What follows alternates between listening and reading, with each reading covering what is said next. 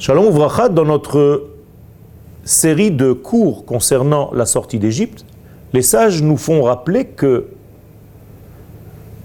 la rédemption, d'une manière générale, c'est la capacité de toucher un monde qui est au-delà, au-delà du temps et de l'espace.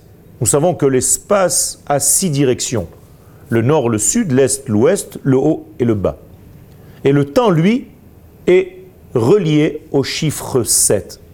C'est-à-dire que tout ce qui est au niveau du 7 est relatif au temps. La semaine de 7 jours qui aboutit à un degré qui est au-delà, qui est bien entendu le chiffre 8.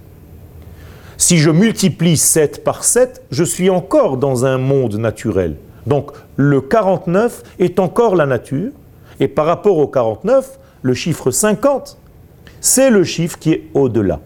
Eh bien, tenez-vous bien, dans la Torah tout entière, la sortie d'Égypte est rappelée 50 fois. Incroyable.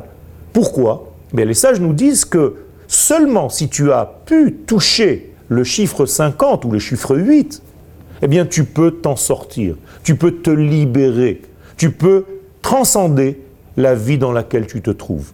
Et donc toucher le chiffre 50, c'est toucher en réalité les valeurs de l'infini, béni soit-il. Et quiconque arrive à faire ce travail, eh bien, il arrive lui-même dans sa propre vie aujourd'hui à sortir de son Égypte. C'est-à-dire que l'Égypte n'est pas seulement l'histoire du passé, c'est l'histoire du présent, c'est un présent continu. Et lorsque nous fêtons Pessah, eh bien, nous fêtons notre propre libération aujourd'hui. Il ne s'agit surtout pas de croire qu'il s'agit d'une histoire du passé. Il s'agit de votre histoire, de notre histoire aujourd'hui.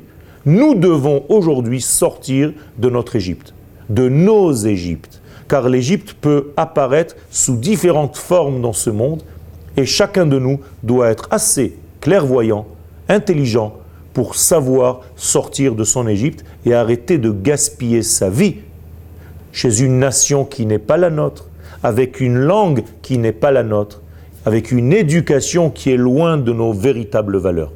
Revenons à nous-mêmes, nous allons atteindre le chiffre 50 ou le chiffre 8, comme vous voulez, et par ce chiffre 8, nous allons toucher en réalité à l'esprit de la matière. Et cet esprit de la matière, c'est la Géoula.